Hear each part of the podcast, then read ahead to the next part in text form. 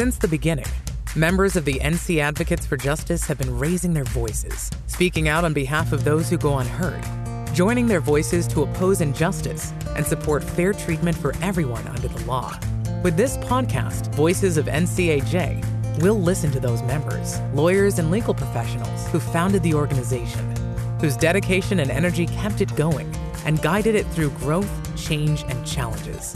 Each conversation will inspire us to meet the future with a unified voice that channels the strengths and accomplishments of our organization. Welcome to Voices of NCAJ. This episode features one of our NCAJ Legends interviews recorded during Convention 2022. As part of our 60th anniversary celebration, each Legends episode allows a longtime member to tell their story and the story of NCAJ. Before we kick that off today, I'd like to remind you that our podcast is edited and engineered by our friends at LawPods, a professional audio production company focused on helping lawyers make great sounding podcasts. They sweat all the details so you concentrate on the content. If you're thinking about podcasting, check them out at lawpods.com. They've made podcasting a breeze for us.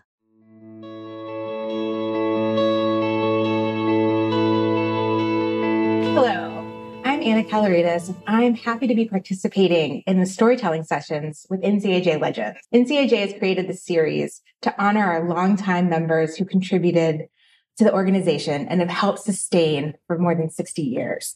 Today, I'm honored to be here with Don Beskind. Welcome. Thank you. So, Don, can you tell me a little bit about what made you decide to be a trial lawyer? So, I didn't know what I wanted to do when I got out of college. And so, on three successive Saturdays, I took the law boards, the business boards, and the graduate record exam. And my score told me what I should be doing with my life, which was going to law school. Unfortunately, there'd never been a lawyer, or fortunately, there'd never been a lawyer in my family. And I really didn't have a clue what, what it was like. And after about a semester, I decided that law school wasn't for me. And I took a year off and worked in politics. And the people in the political campaign I was in persuaded me that all good politicians have a law degree, or they used to anyway. And so I went back to law school and I didn't like it much until my third year. And I was in the first generation of students that had a legal clinical experience. It was at two schools. One was my law school and one was Harvard. And so I got to try cases all through my third year in law school and I loved it. And I actually thought I could maybe be okay at this, which I hadn't decided that there was anything else about the law that I could be okay at. And so that's what got me started was the experience in law school of actually trying cases. Those were small criminal defense cases. Speaking of, of trying cases, uh, especially from your early days as a lawyer, are there any client stories that have stuck with you over the years or that have meant a lot to you? I do think the one of the early cases I started in Colorado and then then moved here. And one of the early cases I had here was a helicopter crash that took place in Coinjock on the Outer Banks. And uh, I represented the estate of a woman who left a husband and a very small child. And I remember that case so vividly because I don't think I ever to this day have had a case that affected me as much. This woman put a note in her husband's lunchbox every day about how much she loved him. And she kept a diary from the day she found out she was pregnant about her daughter. And one of the things she wrote in that diary, it, this literally always brings me to tears, is that the only thing she didn't like about her job as an EMT on a helicopter was that the helicopter might crash and she wouldn't get to see her daughter grow up. And um, last week, I had an email from her father saying that she had just gotten her PhD. So it's a wonderful story. It covers sort of my whole career, but it also just an early lesson about how lucky people can be to have people like that in their lives and what an immense loss it is when those people are gone. I'd say that's one of my favorite things about what we do as lawyers is getting to know those clients and impacting their lives and having such a great and seeing positive results from the money that came out of that case that went to take care of that child. Are there any times uh, where the outcome wasn't great? Have any of those times stuck with you? Yeah, I um, I once uh, represented the family of a child that was killed in a street in Oxford, North Carolina, when he kind of ran out into the street a little bit and was hit by a Domino's pizza driver. And I knew that I was going to lose that case when the lawyer on the other side, George Miller, who was a state representative and a well known defense lawyer in our area, did some voir dire that brought out that virtually every juror had unintentionally hit a deer in a street. And just everybody thought that was something you could never avoid. It was a tragic situation. I suspect that the grandparents who were taking care of the child might have been a little bit negligent letting a child that small near the street, but I thought, you know, that it was a case worth taking. On the other hand, it was, I knew early on that we were going to have a hard time in that case, and we did I think we've all got cases like that that just stay with yeah. us. Yeah. Uh, when you uh, started practicing in North Carolina, you practiced with a lot of the founders of, of NCAJ. Yeah. Can you tell us what that was like, getting to practice with these legends sure. of law? Yeah, so I always thought that the smartest thing I could do in my career was practice with people who were smarter or more talented than I was and hope that some of it would rub off. And um, my first firm was with David Rudolph. I was the clinical director, director of clinical studies at Duke, and he was the same at UNC. And for differing reasons, we both decided it was time to move on. And we talked about it a little bit, and we just started a law firm. And um, he is an extraordinary, bright, and talented guy, and a great trial lawyer. And then along the way, we added Tom Maher, who ended up being the head of Indigent Legal Services in North Carolina, another spectacular trial lawyer, and others like Andy Curcio, who now teaches at Georgia State, and others. There came a point where I was doing, David was doing all the criminal work, and I was doing the civil cases, and I needed a sort of a bigger firm. And so I joined with a friend, Don Strickland, as of counsel to the firm that included Charlie Blanchard and Howard Twiggs Karen Rabenau, Jay Trehy, a lot of really smart and talented people again. And I stayed with them for 17 years, 13 years with David and 17 years with, with the other firm. And in that process, got to spend a lot of time with both Charlie and Howard, who I love dearly and who were, you know, some of the patron saints of this organization you were mentioning uh, beforehand, uh, you were telling us a, a story about tennis um, in Charlie Blanchard. Would you mind telling us that story again? So, tennis has fallen out of favor generally at meetings and things. Several organizations I'm with don't have tennis tournaments anymore, but this organization always had a tennis tournament. And one of the mainstays of the tennis tournament was Charlie Blanchard. And uh, a, the young Charlie Blanchard was a really talented tennis player, uh, both for his ability and for his tennis acumen. As he got older, he was less physically talented, so he used the acumen more. It became quite a weapon. You might even say that he could be vicious at times in uh, placing the ball where you could not get to it or making sure that the body was the ball was so close to your body that you couldn't return it. So he was a lot of fun on the tennis court. He was always a complete gentleman about everything, including the tennis. He would always apologize after winning the shot, but he was just one of the sweetest human beings I ever knew. I never had the pleasure to meet him. I always regretted that. Yeah. Um, Uh, you, you, mentioned that this organization used to have a tennis tournament you know, you've been a member for a long time. What changes have you seen in NCAJ? Well, I think the biggest and most positive change has been the change of diversity. I mean, it, it looked awful white and awful male when I got here. And I was coming from places that probably were a little more diverse. And I grew up in the Northeast and and there were some African American lawyers. There was Jim Ferguson, there was Charles Becton. There were a few others, but not many really not many. And uh, as for women, there were some women in the organization, but very few of them tried cases. They were in domestic relations or some other things, uh, family law. So I think that's been the biggest change.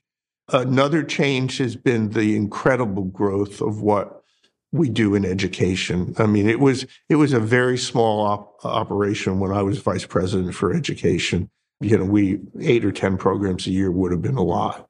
And you know, this is pre-video. Every program was live, and it was an important part of bringing up the quality of the plaintiffs bar in the state. I think the defense lawyers had more more organization behind them at times. We had the better organization. We had the better education programs.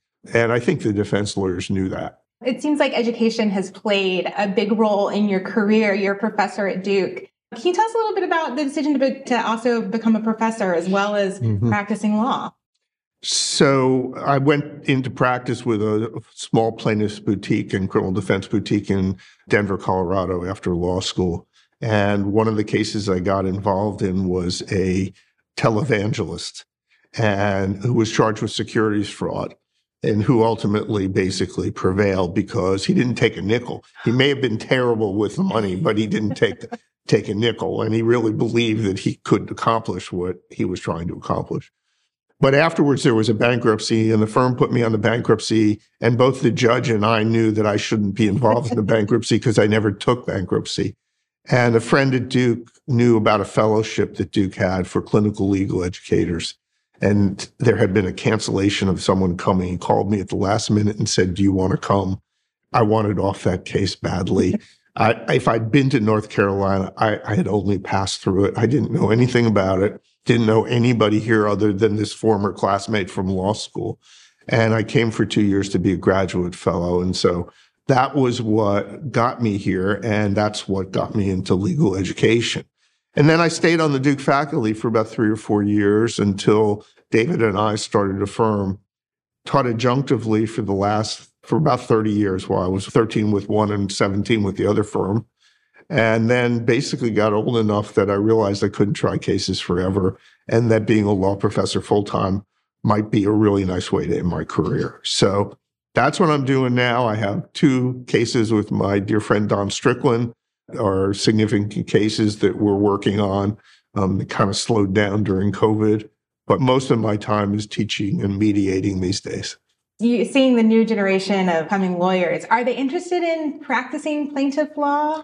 Yes. I mean, and some of it is that they want to try cases and they've realized that if they don't want to do criminal defense work, that doing tort related work is probably the next best place to try jury cases. Some of it is also economic, that for the Duke students, they're you know in demand by the big firms who are on the defense side of some of the big tort cases in America, some of the multi-district stuff and all of that. But they're also now increasingly in demand on the plaintiff side. There is some interest, and and you know there I think there's a financial element in that. But others of them are interested in, in it just because of the same reasons that I think that my generation was interested in it was a way to help people and hopefully, you know, support a family. That's my favorite thing about what we do is is getting yeah. to to help people. Yeah. You mentioned that you're mediating also, and I have to say you're one of the best mediators I have ever worked with. Thank um, you. I think the first mediation I ever did with you was 12 hours long. Um, uh, you see, now the thing about mediation is sort of like trying cases. You learn a lot about it. You do the mediation and then you pull the plug and usually you just forget. I, I have no memory of the me I, have, I remember you of course but i have no memory of the mediation itself. Well i was going to ask you what, what made you decide to go into mediating? There was no mediation in north carolina for a long time ago. About 25 years ago the middle maybe even longer the middle district of north carolina federal court decided that it wanted to be one of the five federal districts that did a pilot program because the Chief Justice thought, of the United States thought this would be a good idea. And they were looking for people to mediate. And because of my academic ties, they asked if I would go through a training program and learn to mediate. And so I did. And I just have always done a mediation or two a month because I see a lot of lawyers. I keep up on what's going on in terms of case valuation. It's a useful thing to know. And I kind of like the process of helping people see what their options are to a trial. Uh, I'm a firm believer in trial by jury, but I also believe that it's not necessary in every case, and that that sometimes an outside person can help people reach a settlement that they ought to reach, and that uh, the risks of the trial and the costs of the trial can be avoided. Have you noticed a, a, difference in the practice of law since mediation has become the norm in North Carolina? Lot less trials. Yeah. And that's one of the things I've wondered about. Has mediation been good for the system? I think it is good for the clients because they get their recovery sooner and with more certainty, and they have more control over their own outcomes. But is it good for the system? It gets a lot easier to think about uh, limiting jury trials or narrowing jury trials when there aren't many of them. Also, judges who don't try a lot of cases aren't so good at trying cases. And the same could probably be said for lawyers as well. So I worry about that. I mean, obviously, the future of the jury trial is on my mind. It was very hard to win a jury trial when I started. It got easier to win a jury trial. And now it's just hard to get a jury trial. Yeah, where do you, in your opinion, where do you see the future of this type of practice going? I worry about it. There are some things that people worried about that I'm not as worried about. For example, when advertising started, a lot of people were petrified that it would bring down the quality. I don't think that that's that's true. I mean, you know, one of my former students, Jim Farrin, is probably one of the biggest advertisers in North Carolina. And I have watched his firm grow and even consulted with him at times. And they've really worked on becoming a, you know, not just a place where cases get processed, but a place where there are people, good people who can try cases when cases need to be tried, but where they're efficient at moving the cases. And, you know, most plaintiffs' lawyers understand that basically there is nothing good for the client or for the lawyer if the case doesn't end. So that finishing cases is something that you really have to focus on. Going back to your, your mediating, what do you think makes a good mediator? Basically, patience and the ability to listen. Uh, sometimes people have to wear themselves out. It's like arguments you have with people sometimes. You just have to let them vent and then sometimes it's easier to work things out with them after they've said their piece. But while they're saying the their piece, you have to keep the other side from going off the rails. So some of it is patience. You know, I have an adage about this that mediation is about looking through the front windshield instead of the rearview mirror. That basically you need to get the people to look forward and say, we have something here we need to get resolved so we can put it behind us and then move forward. But you have to show them how getting it resolved will help them see a better future for themselves. So it's a great way to look at it. And mm-hmm. the patience portion is something that we lawyers sometimes have some trouble with. You know, that's probably okay. Advocates have to be a little bit impatient at times. Otherwise, they, they're not fighting hard enough for their clients. Very good point turning into a slightly different direction. You have daughters. Um, one, one daughter. You have a daughter, daughter, who is also practicing law. How yes. does it feel to have her? This was a thing. My wife, when my daughter was growing up, my wife is an MBA, not a lawyer. Has always said she thought lawyers were a little narrow. And she said, You know, I don't want our daughter to be a lawyer for two reasons. One is, I don't know what it will be like in our household with two lawyers on one side of an argument and me. So there's that. And of course, that's what she, of course, wanted to be. She has good verbal skills and she's passionate about things. And so she got engaged in college in death penalty issues. And um, after college, we talked about law school. And I said, basically, take a couple years and make sure it's what you want to do. So she did Teach for America then came back to Duke Law School. I was not back full time, so it was not a problem for her. And then she went back to New Orleans, where she'd done Teach for America and was a public defender, and then came back here to be a capital defender. And now she uh, practices with Bill Thomas and Jay Ferguson in Durham doing criminal defense. A lot of her work is, in fact, well, there are fewer capital cases and more murder cases now And then she also represents students in disputes with their universities. Any against Duke or? yeah, I, she does. She's had some major cases against Duke, some of which have been public. She represented a, a soccer player that they tried to toss out. He ended up uh, getting back in and, and being happy about the circumstances under which he got back. Well, it's interesting. I, I also work with my father, who's a trial lawyer. I know you do. He gave me the exact same advice about taking time between college and law school. Yeah. And my experience was my best law students had been out for a couple of years, had a little more life experience, saw the world from more sides. Yeah, but I think to me that's the greatest thing. You and my daughter aren't the only two members, aren't the only two daughters of members of the academy. In fact, I know more daughters of members of the academy who are being trial lawyers than I do sons. And I think that's a great thing. Yeah, that, that's very true. Yeah, I hadn't thought about that. That there, there are quite a few of us daughters that are yep. that are following in our father's footsteps. Exactly. I, I, have I saw a pillow once that said, "Become the lawyer that your parents wanted you to marry." I always like that. so, what advice do you have for those of us that are in you know the early parts of our career? I think one of the things that has stood me in the best stead is I've gotten along with pretty much everybody I've ever dealt with. There are a lot of people that have done things. I mean, there was a U.S. attorney who later ended up going to jail, prison, who basically came after Dave Rudolph and me. And it was tactical on his part. I really didn't like him. I didn't like the person that worked with him because of what they did. I didn't make up with the U.S. attorney, but the other person I did, and we have worked it out. And I've tried to get along with everybody. I've tried to be attentive to the staff in the courthouses and all of that.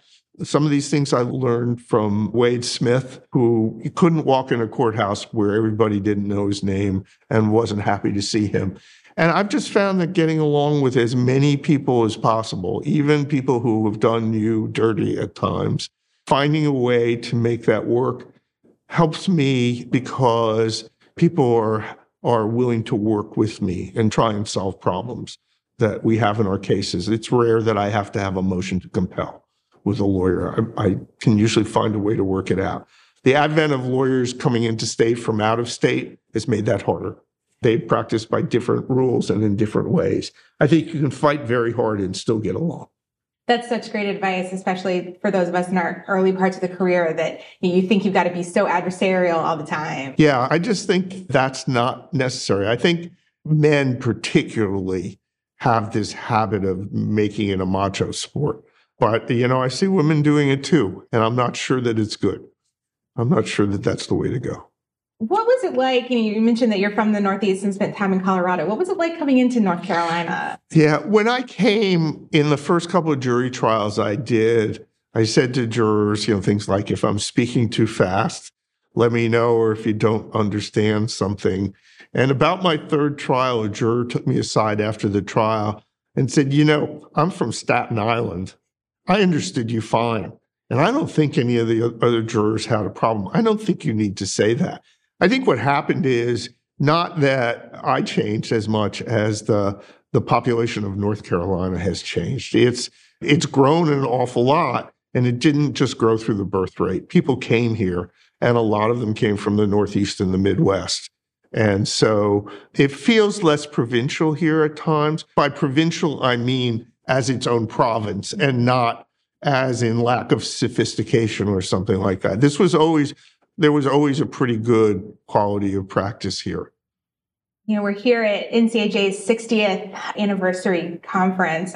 Can you tell us a little bit about what NCAJ and, and the Academy um, has meant throughout your career? Yeah, I think it has been an enormous source of support to me at times when I needed support. I had a group of lawyers that I met with regularly, all of whom who did medical malpractice work. And, you know, we would sit around and talk about our cases. All those people I met through the academy and all of those people contributed to my success. You know, from the early days of listservs or things, this has been an organization about helping people and not just our clients, but helping each other. And yes, people compete for cases. And yes, you know, there's all of that. But I've never picked up the phone and called a lawyer anywhere to ask about the jury pool or ask about a judge that they weren't willing to help me. And as far as I can remember, anytime a lawyer's called me, I've been willing to help them. And I think that's the heart of what this organization has been about. We've had different names, we've had different leaders, but the core of the organization basically has been support for our clients and mutual support for each other.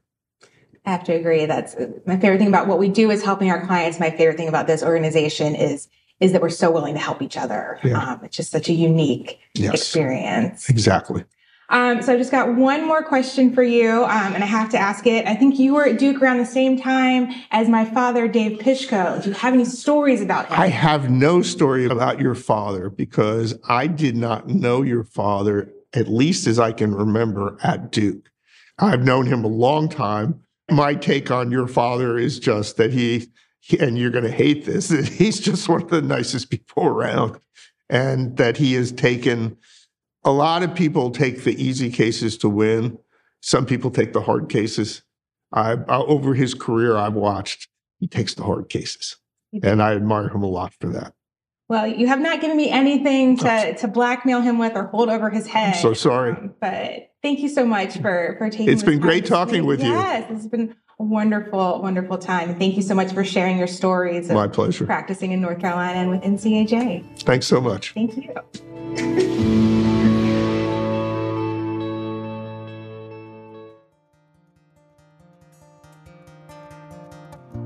Thank you for joining us on this episode of Voices of NCAJ. For more information on the North Carolina Advocates for Justice and how to join or support NCAJ, please visit our website at www.ncaj.com.